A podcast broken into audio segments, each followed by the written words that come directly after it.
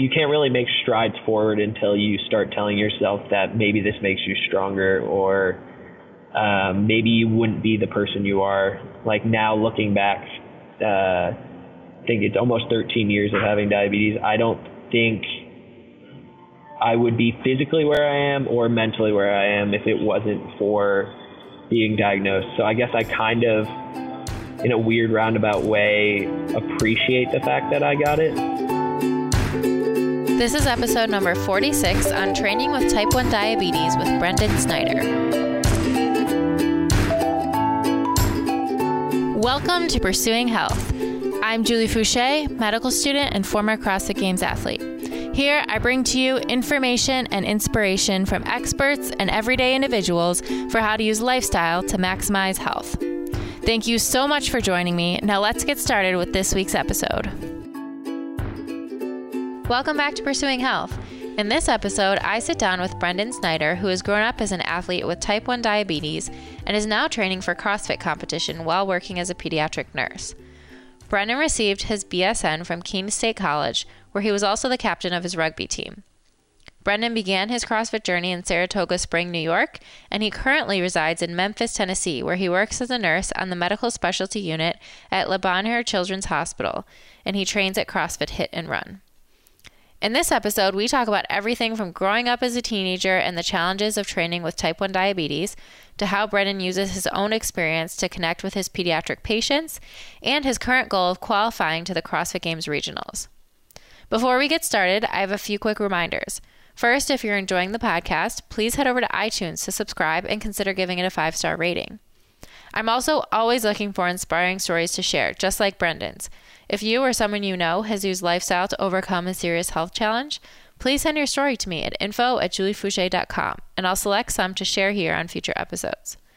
If you're interested in training with me, check out my program through Beyond the Whiteboard. This is the actual training that I do now, five days per week, one hour per day, scheduled out for you minute by minute from warm up to cool down.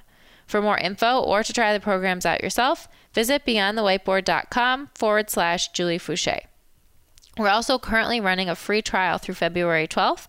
So if you're interested in that, please make sure you sign up at www.healthyselfreset.com and you'll get a link to register in your inbox. Finally, please remember that although I'm nearing graduation from medical school, this podcast is meant to share the experiences of individuals and does not provide medical advice. So, with that, let's get started here with episode number 46 of Pursuing Health featuring Brendan Snyder.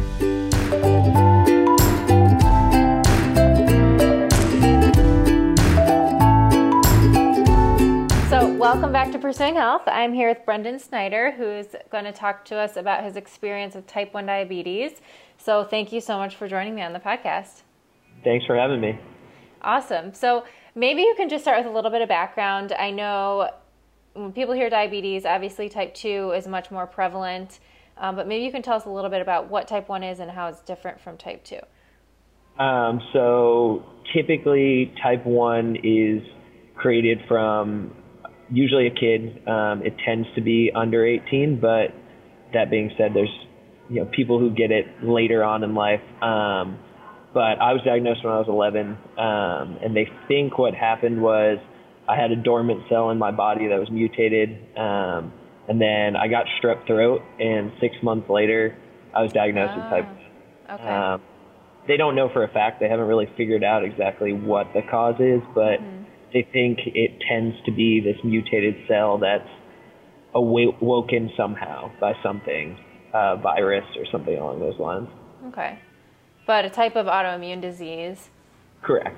Um, so, a type of autoimmune disease that attacks uh, the pancreas, um, which produces insulin, and so your blood sugar regulation goes completely out the window. Mm-hmm.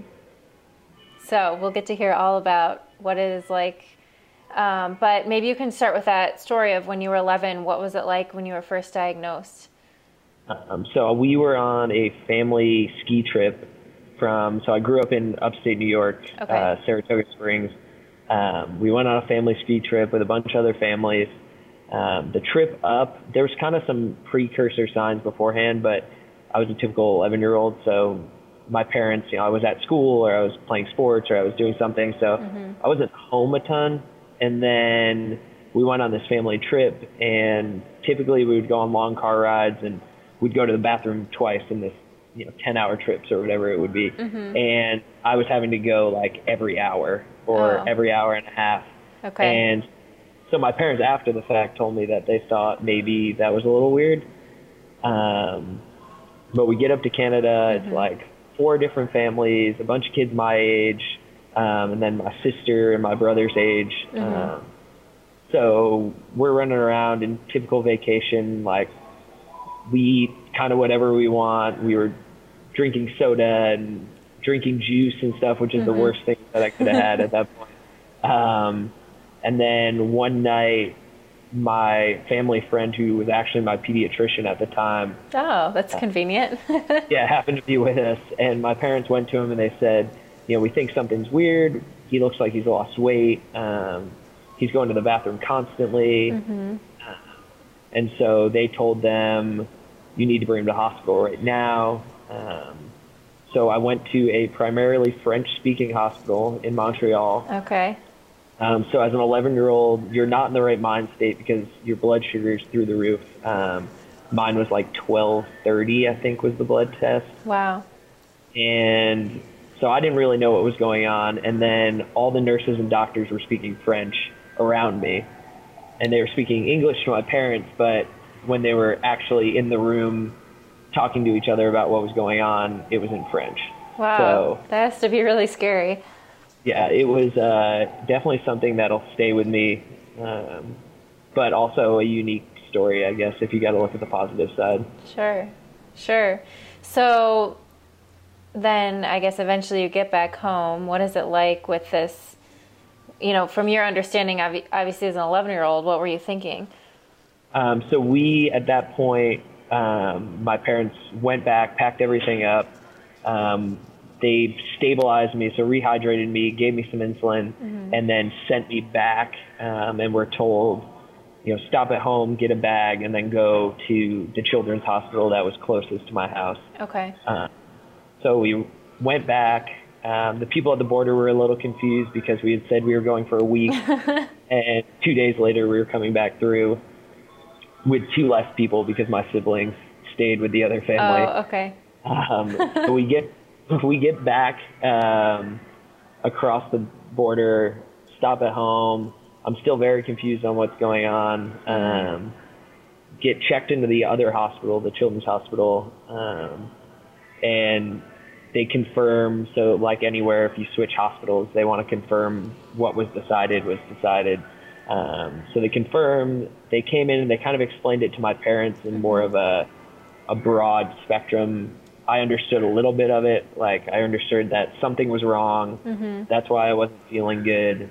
Um, and then they actually had a diabetes educator and my endocrinologist, who I had until I was 17. Um, they came in and they did an amazing job of kind of explaining to me in basic terms, you know, this part of your body, your pancreas, doesn't work. Uh, so we need to give you insulin. And at that point, they explained, you know, insulin just as a medicine because I didn't, I didn't really need to know at 11 exactly what insulin did. I Right. just needed to know when you eat, you have to take this, Okay. and when you wake up, you have to take this. So I knew it was a little hard to get here. You know, you're going to be getting a shot every time you want to eat, Yeah. or when you wake up, you have to do this. And at that point, it was somewhat early on, so they had everyone. Like my plan was like, for school, I had to wake up at 7 a.m. Hmm. So that meant on the weekends, I had to wake up at 7 a.m. Oh, man. and and my parents, you know, they were nervous. They had never, neither have medical background. My dad's a lawyer, and my mom uh, does like bookkeeping and things like that. Um, so they listened to what the doctor said to a T. So I ate the same breakfast. It was 75 carbs for breakfast, 75 for lunch, 75 for dinner okay. um, took the same doses of insulin, and I think I ate it was Eggo waffles, Kix cereal, and like a quarter cup of apple juice Oh, wow. every morning, like eight months. Um, Oh, my goodness. but at the because we followed it so well, Right. um, I started researching insulin pumps, and this is kind of early on in the insulin pump mm-hmm. days, but I went to my doctor one appointment and I had printed off like a book of information about uh, insulin pumps. Mm-hmm. And I said, I want one of these. And so because I had done the research and they saw that kind of we had the hang of it as a family, mm-hmm. um, they let me get an insulin pump. So after I think it was nine and a half months, I got put on a pump. Okay. So that's pretty early on. What was it like then, kind of growing up as an adolescent, as a teenager? What kind of challenges did you have? I would say it was, I wouldn't say easy, but it was the first two years were somewhat easier because I stayed in a routine. Okay. Because it wasn't that long a period of time. It seemed like to me like, oh, maybe I'll grow out of this. Kind of that. Mm-hmm. As a as a kid, you try to rationalize what's going on, and right. so I I definitely had some of that. And then middle school things got tough for a little while, um, like any teenager. Right. Um, being a teenager is hard, and you don't want to do what your parents say. so I went through, and it seems to be like this classic thing that teenagers do with mm-hmm. diabetes is you know you tell your parents you're testing, but if you're supposed to be testing five times a day, you're testing two or 3 uh-huh. um, because even though it takes two seconds to do, it doesn't seem like a big deal. Right. Uh, and then my A1C, which is your average blood sugar over the course of like three months, I believe it is, mm-hmm. um, all of a sudden my A1C shot up and it was like a 12.8 okay. something. And, you know, my parents give me this look. I remember sitting in the doctor's office day of like, wait a second, like you told us what it was. We wrote them all down. Doesn't make sense. Uh, uh, so after that point, I think it was like eighth, middle of eighth grade, uh, maybe freshman year of high school. Mm-hmm. I just kind of snapped out of it. It was like a weird. I realized I didn't feel good all the time, but when I was doing what I was supposed to, mm-hmm. things were quicker because I wasn't having to backtrack and I wasn't in damage control all the time. I was okay. just doing what I needed to do and I felt good. Um, but that being said, there were times where my blood sugar would be super low because, you know, you're out playing. We played a lot of football in my neighborhood. Mm-hmm. Um, I, I grew up with 13 kids my age. So oh, wow. we would always be playing tag or, you know, all those kind of yard games. And you don't want to be like, oh, I got to go inside to go get juice. Um, so I'd ride my bike home. I think I crashed my bike a couple times going home. Oh my! Um, and, and I'd walk inside, and my parents would instantly know what was going on because I wasn't making sense. Oh, um, oh I was kind of stumbling around. Um, but then I got to like a little more comfortable with it, and my friends also got really comfortable with it. Mm-hmm. So it became like, oh, I need a juice, and they'd be like, yeah, go get a juice and then come back. Like it wasn't. It became it more like, normal. Exactly. And it seems like such an issue in a middle schooler's head when it actually isn't as big of a deal mm-hmm. to go take care of yourself. Right. That hindsight or that maturity. Yeah. so true looking back. But I could understand that being in middle school and just being like, well, I want to keep playing. exactly. Very true. And then you went on and you were actually really active in college, right? Playing rugby. So what was that like? Um, so I played. It would have been my freshman year, second semester of college. Okay. Um, started playing rugby. Had never played before, but looked like fun. Um, had always kind of had a competitive itch. Mm-hmm. So joined the team. Um, my coach was aware of what was going on. My teammates were very aware of what was going on, which was awesome. Um, but with that, I had to get used to you know, this is where my number needs to be mm-hmm. before I go to practice. So I knew Monday, Wednesday, and Friday there was a lot of running, and Tuesday and Thursday was a little less running, more strength oriented, whether it was tackle practice or something like that. Mm-hmm. Uh, so I knew Monday, Wednesday, and Friday I had to be around 200, which is technically high, but I was going to be on the field for two hours, so okay. um, that helped prevent some of that bottoming out that could take place. Mm-hmm.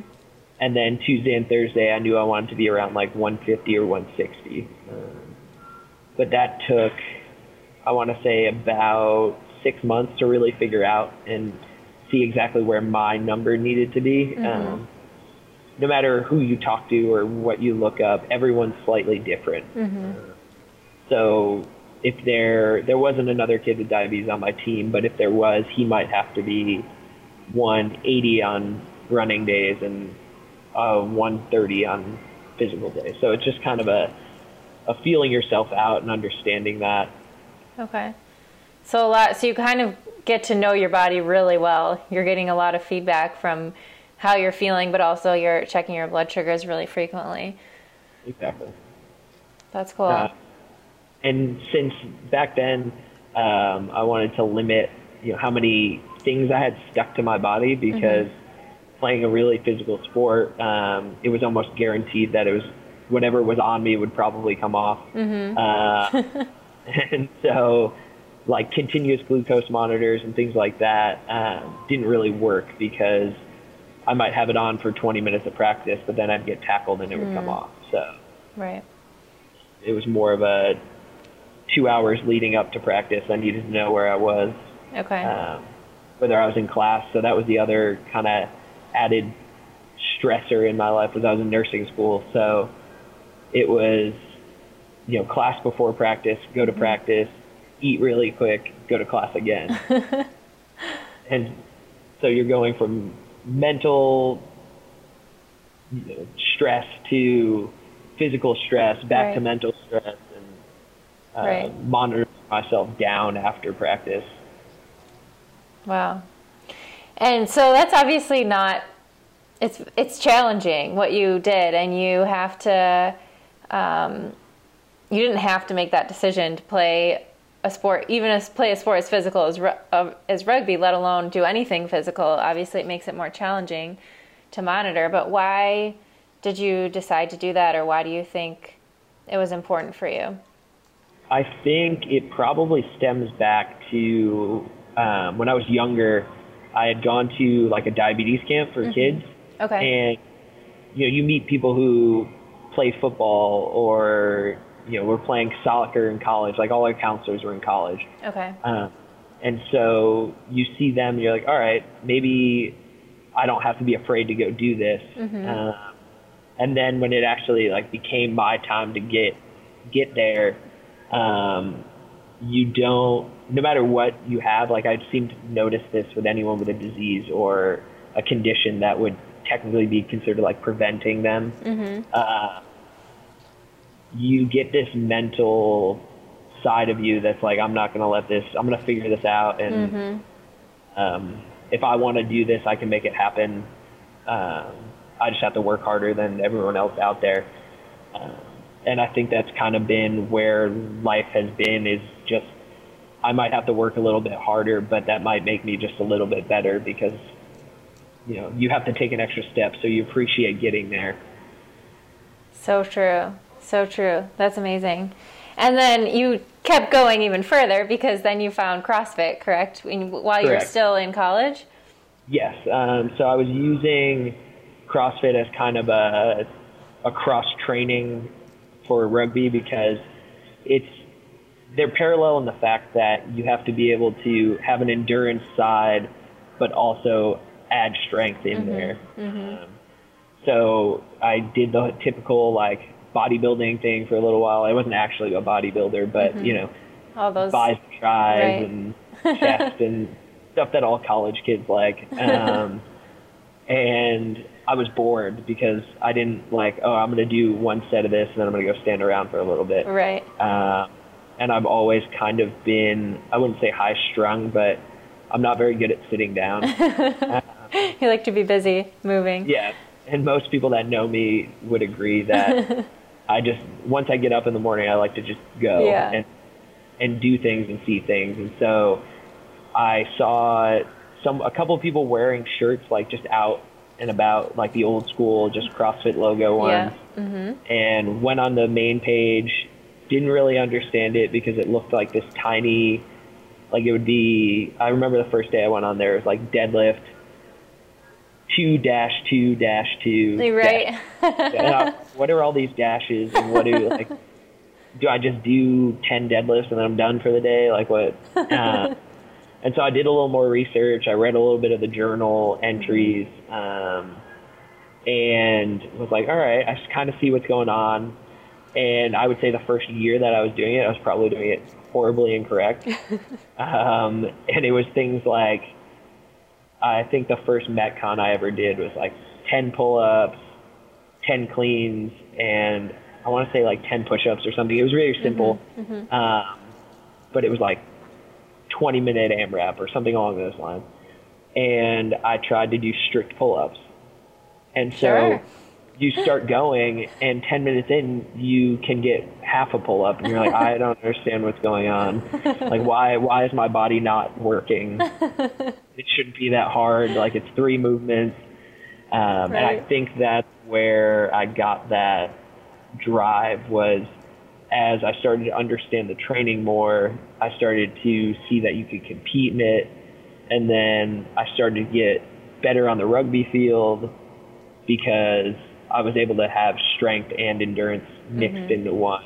Um, so I think that's where, like, my senior year of uh, college was when I really started to understand and I watched enough YouTube videos mm-hmm. and watched the games and was like, oh, okay, now I understand how this is supposed to be. Okay.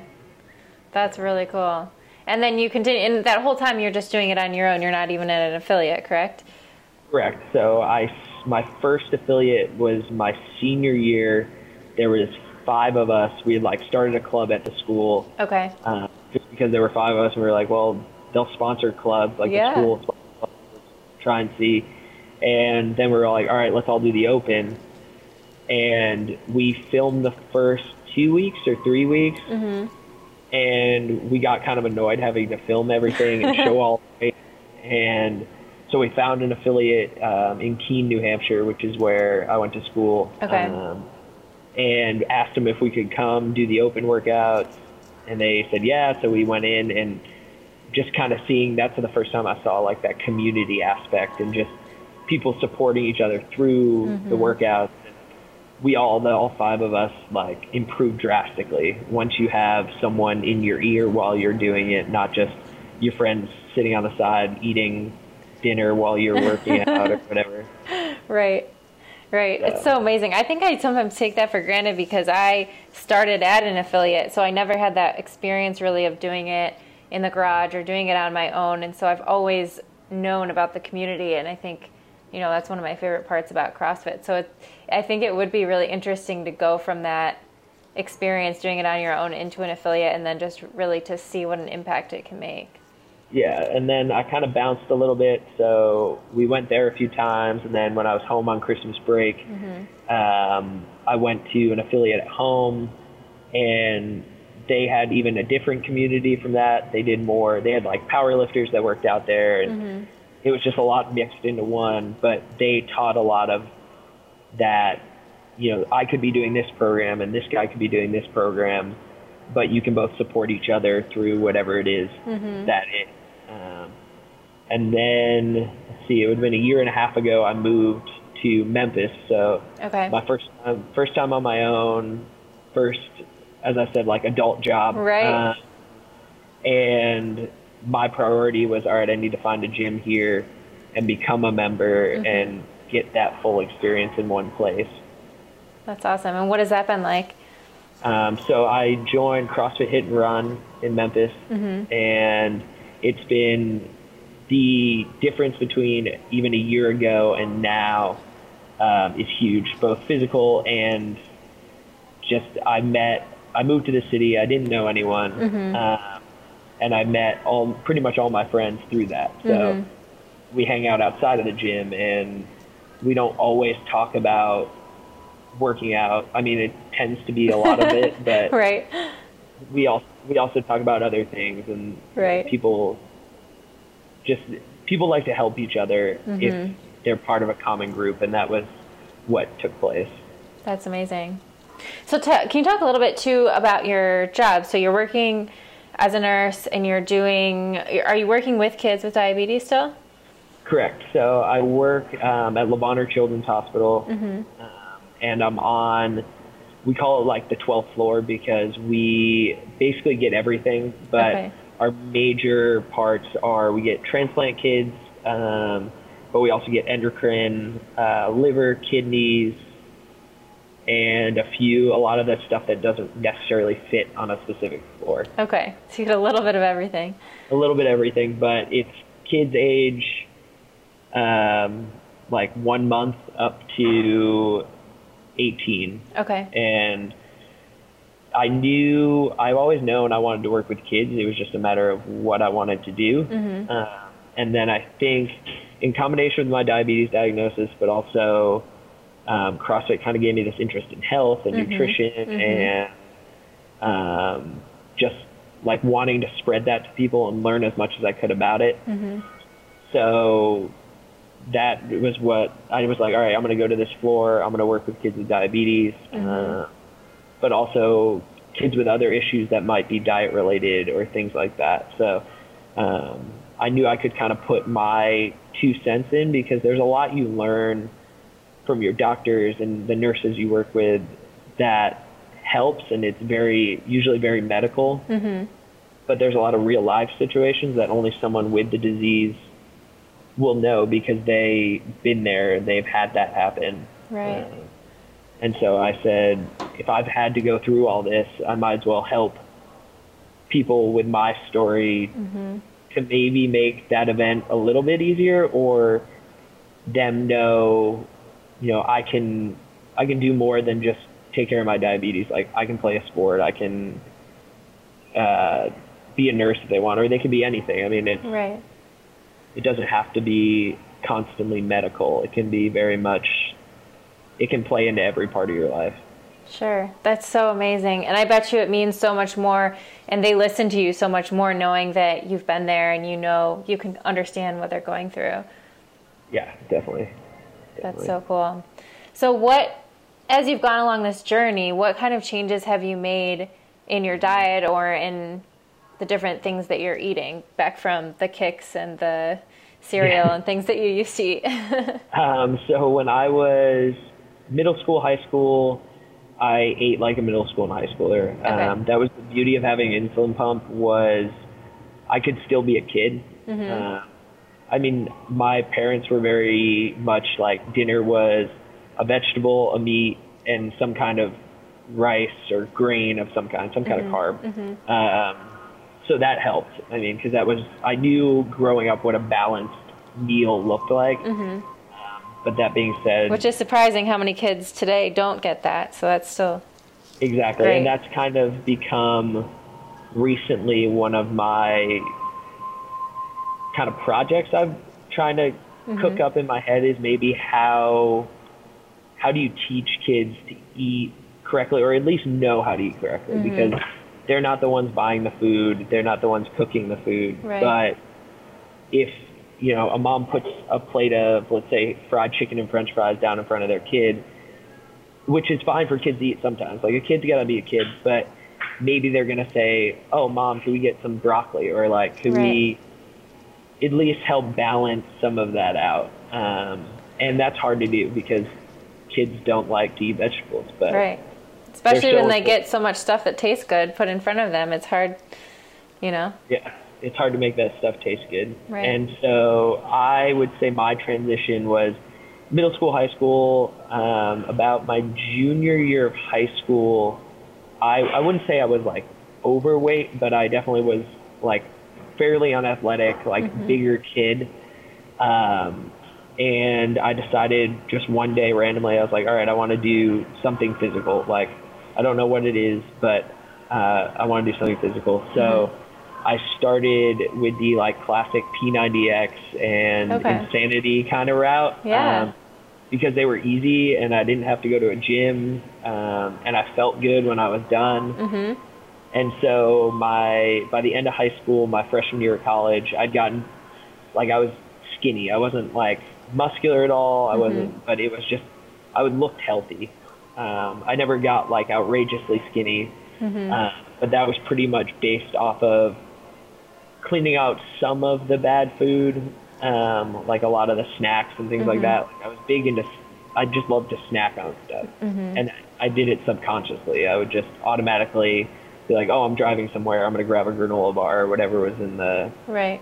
um, and so I cut some of that out, and my blood sugar started to level out, so it made my diabetes easier to uh, care for because all of a sudden I'm not having these huge spikes Mm-hmm. in my. It was like I knew I'm going to take my insulin when I eat breakfast, and that'll last me until I eat a snack at 10 o'clock, Mm-hmm. which will last me until I eat lunch, and then so I did kind of the classic breakfast, snack, lunch, snack, dinner. Um, and then depending where my number was, sometimes I'd have to eat before bed. Okay. And how Um, much weight did you lose when you were making those changes? So my biggest, I was at like 211 pounds, I think, and I'm five eight, five nine. Okay. Um, I like to tell people I'm five nine, but it's probably. uh, and so 210 is like it's not, it's not big, but it's not. It wasn't an athletic 210, is what I should say. Okay. Um, and so I dropped down to 182. Wow. That's a big My- change in for high school, yeah. That's great. And I think the biggest thing was I was doing physical things, but I wasn't necessarily every day focused on one thing. And then when you start to exercise, it's this weird pattern I feel that you start to eat better subconsciously. Um, I don't know if it was like this, oh, I don't want to waste this exercise I did, so I'm going to eat better. um, but that's kind of what happened. And Yeah. so it all just kind of fell into place. Right, and you just recognize that you're, what you're putting in your body is fueling what you're able to do physically, and so you want to be able to put good fuel in. I think Exactly. it definitely makes you think more about what you're eating. Yeah. And then college came around, um, and I would say my cafeteria at school was pretty good. Um, they had, you know, a big salad bar with tons of like extra vegetables you put in there, and it was always good quality stuff.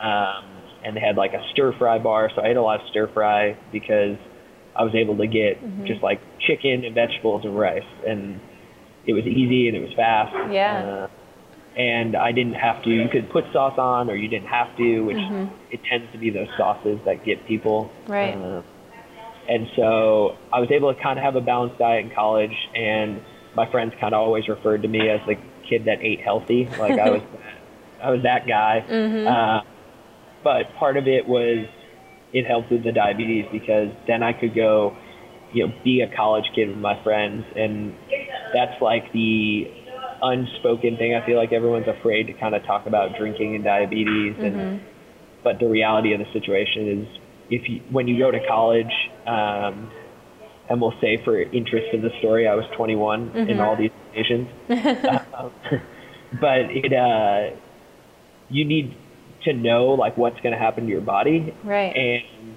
alcohol does a very weird thing where it raises your blood sugar on its own and then it lowers it on its own. So a lot of kids with diabetes end up in this issue of they might test their blood sugar after they've had a couple drinks and it'll be you know 300 and they'll be like, oh I got to load myself with insulin and then it comes down on its own and then the insulin hits and you drop way Too down low. Wow. uh, and you're not in like a mental space that you necessarily would know exactly what was going on. So it can get you in trouble. Um, wow, so it that's was interesting. It was just a matter of I feel like there's a lot of pieces of my life that have been like an experiment. Mm-hmm. Like there's not necessarily books and things written on how to live the the gritty of your life with diabetes. Right. Well, it sounds like you figured it out pretty well. Yeah, and it's gotten a little better. There's some cool like Instagram pages that people have now that are, you know, 18 to 25, and they post about like the things that are going on. Which I wish I had had that when I was growing up, but it's kind of cool that maybe I can help be part of that for some other people. sure. That's awesome. And, And- then Oh, keep going. Oh no! Um, recently, um, so I started kind of a more competitive route with CrossFit now, um, and so I got on Misfit program, which is fair for people who don't know. It's a fairly competitive, longer workouts, harder workouts, um, and then I also started doing the macro count, like my mac counting my macros. Um, Okay. seemed to be a better route. I did the paleo-ish thing for a while, um, but you know, I felt bad when I would eat carbs because you know the way it's written, you're not supposed to eat as many like simple carbs.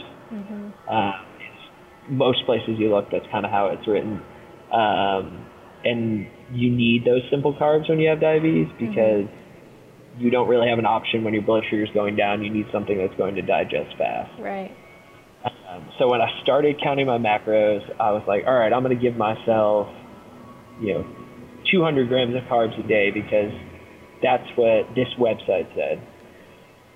And, and that didn't go so well. I was like, my blood sugar was low all the time. I was like teetering around 80 on a normal basis, and then I would drop the second I tried to start doing anything physical. Wow. Uh, so I was kind of living off juice boxes, which and basically is medicinal for a diabetic is you always have to have a juice box with you. Mm-hmm. And so I was like, all right, that's not working.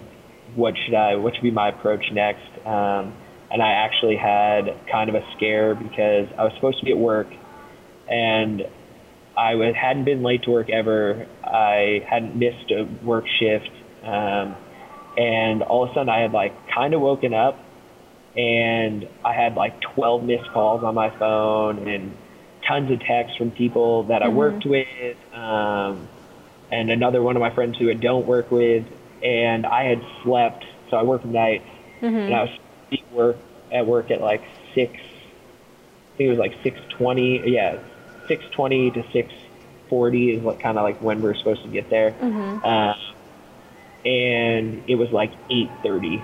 Oh wow. Um, and I had gone to sleep at like five a.m. Wow and I didn't know where I was. I couldn't like I was having trouble figuring it out, mm-hmm. and I heard people knocking on my door, and I somehow like while I just assumed I was low, and I started drinking juice boxes, and I went to the door, and I was really confused because it was a friend of mine who I don't work with, mm-hmm. but then it was like six people I work with wow. behind. Um, and normally for the most part, like my girlfriend's on top of my numbers. Mm-hmm. Um, not in the sense that she always wants to know what they are, but she, if I'm not, she knows I wake up at like 3:15 to train, mm-hmm. And then I'm home at 5:30 before work, and I eat and I go to work. Right. And she happened to be out of the country um, on a trip, and so our times were all mixed up. Uh-huh. So it was just me, and so I live alone in an apartment mm-hmm. with with my cat, so she's not going to help. uh, and so they came to my door, and I barely really remember talking to them. Wow. But I guess I was just completely out of it. But at that point, I had drank like five juice boxes. Um, it just takes a little time for mm-hmm. you to mm-hmm. get back and for that glucose to get to your brain. Mm-hmm. Um, so after that point, I was like, all right, I need to switch this up. I need to figure something out. Um, I have a pretty good understanding of nutrition, but mm-hmm. maybe not how to get these numbers down yet. Mm-hmm. So at that point, I made the decision to get a nutrition coach um, because then it would be someone else who understood from the outside. Um, and I'm more likely to listen to someone when they say, you're going to eat 350 carbs on your training day. Mm-hmm. I'm gonna trust what she has to say. Um, and it's Kristen Pope, who's a Olympic weightlifter who does my nutrition coaching. Oh, that's awesome. And so she she understands what it's like to train hard mm-hmm. and um, when you need those carbs. And so she's given me that confidence in the numbers, and my numbers have definitely stabled out a lot um, since she started doing it for me. Wow. That's awesome. I think I mean that's really scary, but it's yeah. it's amazing the support that you have around you and all the people from work and people, you know, knowing okay, if something's up, we better go check it out and being there for you. So that's really amazing. Yeah, exactly. And my I still don't know how they got to my apartment because you have to like get through a gate and then get through a door and then get through another door. Um, but they were determined enough to find out what was going on and the people in my gym are the same way that if I'm not, they know I'm at the gym at 3:20 every day, um, and if you know 3:45 rolls around, and if I'm having a rest day or whatever, I'll get three texts on my phone like, mm-hmm. "Where are you?" or "What are you doing?" and you know, 99% of the time it's, "Oh, I'm resting today," or "I went and did yoga today," or something like that. Right. Um, but I know that day that it's like I don't answer the phone, they'll make sure someone goes and checks on me, or um, they call someone close to me who can mm-hmm. who knows how to get to where it, what's mm-hmm. going on. That's amazing. Well, glad you uh, are okay, and I'm glad you found a good nutrition coach. I think it always helps to have someone, no matter what area of your life it is, it always helps to have someone who's a little bit more objective and who can be there to kind of give you a fresh set of eyes or a fresh perspective. So that's great. Yeah, she uh, she's definitely kind of come through on that aspect. That's awesome. And now you are training. What is your goal for training and for CrossFit right now? Um, I think my eventual goal would be to get to regionals. Um, I don't. I mean, from an honest opinion, I don't think it's going to happen this year. Um, there's just so much that has gone on in my life and moving to a new place and everything. Um, but I'm also now being on this new program um, that is very specific to getting to regionals. Mm-hmm. I've noticed uh, my level of fitness and strength has gone up considerably, and my numbers um, on like our benchmark test workouts mm-hmm. have been dropping. Um, so awesome. it's working, um, but like anything, when you're trying to do that, it's kind of a slow process. Yes. Um, and you haven't, you really haven't been doing CrossFit for that long, and re- you know. Yeah. So. And so hopefully. There's plenty of time. hopefully this year I can climb the leaderboard mm-hmm. and see where I'm at, and then also find some of those weaknesses that I need to work on. So if it's, I would say, a true goal that I think is like an honest goal would be probably top 500 in the Open um, for the Central East. So mm-hmm. anyone who knows the Central East knows it's uh, challenging, a, a pretty good to get in the 500. So I thought that was like a good benchmark. If I can get there this year, then I can make it the next step next year. That's awesome. And why? What motivates you? Why do you want to go to regionals? Um, I think it's the part of it's that pushing yourself. Like if you're in a sport, you want to be the best, mm-hmm. and that's kind of the best. That's the step to being, you know, the best. Like mm-hmm. any CrossFitter, it would be great to stand on top of the podium. Not everyone can do that, um, and I'm not necessarily saying I'll ever do that, but you have to know in your head that that's the goal. Mm-hmm. Um, but also to go to regionals, you you have to have this well-rounded sort of ability to be mentally strong, physically strong, um, and that might show people, kind of bring some light onto type 1 diabetes. And there's a lot of research and publicity out there about type 2 because mm-hmm. more people are affected, mm-hmm. uh, which makes sense that they would get more publicity. But as someone with type 1 who every moment of my life, awake or asleep, is affected by it. Mm-hmm. I tend to be a little selfish towards, like, I want all the money to go to type one research. I want type one to get cured. I mean, it's just, it's like, like anyone with with any disease or any problem, it's you have to be selfish about certain things in your life to make your life better. Um, and you know that kind of thought process of all right, I'm going to show people with type 1 that they can be as normal as they want to be, or they can be even better at life than people who don't have diabetes mm-hmm. necessarily. Mm-hmm. And it's easy when you have type 1 to kind of say to yourself, like, oh, I'm not as good as these people, or I didn't do this well because I have this.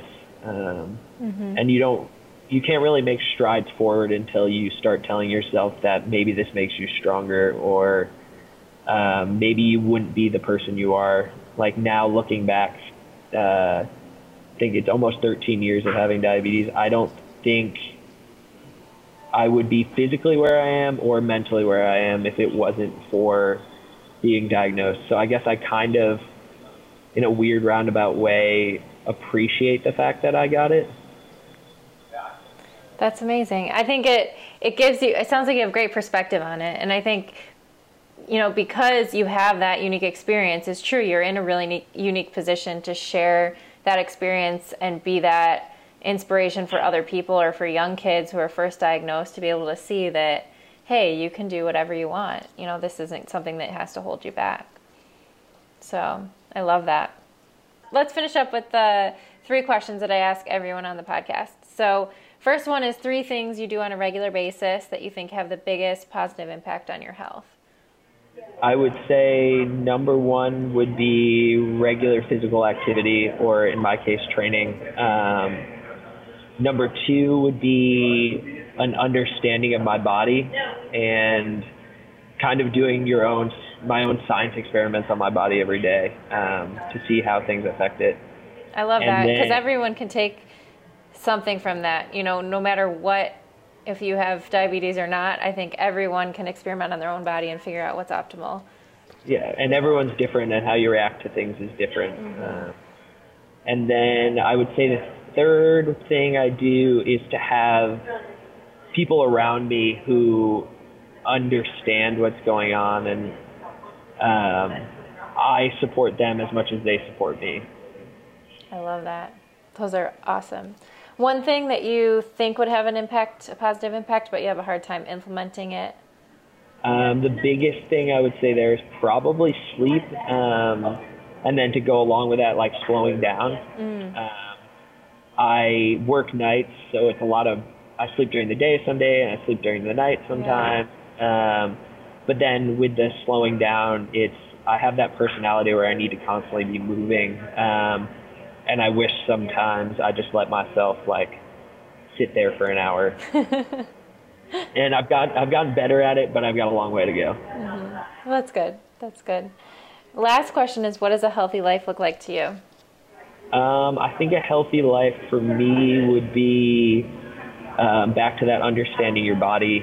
Um, whether you have a disease or not, it's so huge to understand uh, how you feel and what it is you're feeling, mm-hmm. uh, and also just uh, enjoyment of your life.